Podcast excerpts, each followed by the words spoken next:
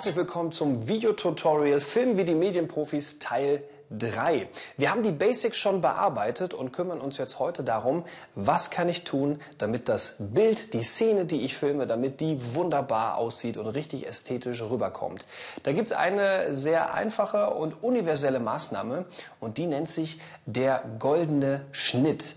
Der goldene Schnitt ist im Prinzip, kann man sagen, eine Einteilung des Bildes in ein Drittel auf der einen Seite und die restlichen zwei Drittel auf der anderen Seite. Und genau auf dieser Grenze, ein Drittel zu zwei Drittel, wenn ihr da das Objekt positioniert, was ihr filmt, dann sieht das immer sehr schön und ästhetisch aus. Das kann man relativ einfach machen. Wir haben ja hier so ein Raster drüber gelegt, das seht ihr jetzt.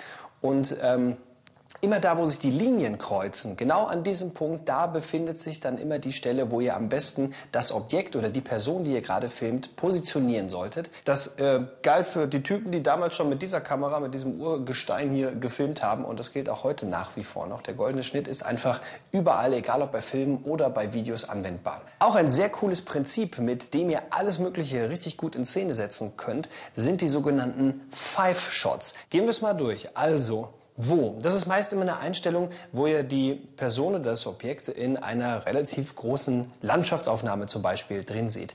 Dann die Frage, wer ist die Person? Das heißt, wir sehen also jetzt zum ersten Mal eine Nahaufnahme des Gesichts der Person.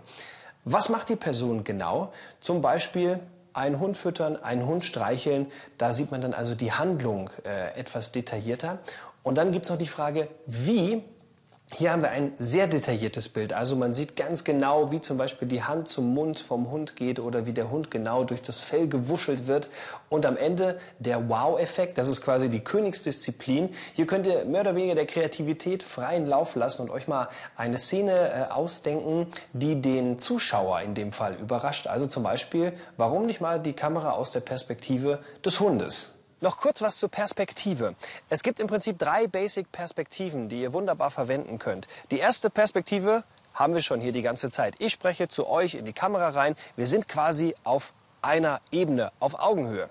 Perspektive Nummer zwei, die Vogelperspektive, hat eigentlich, wie ihr schon seht, nur den optischen Effekt. Mann, seid ihr groß, verdammt bin ich klein. Perspektive Nummer drei, die Froschperspektive, wo man immer sehr schnell heroisch aussieht und von oben herabschauen kann und unheimlich schnell ein Doppelkinn bekommt. Und jetzt müssen wir nur noch am richtig geilen Sound arbeiten. Worauf ihr da achten müsst, zeige ich euch im nächsten Video. Noch viel mehr im Netz unter so geht medien punkt de.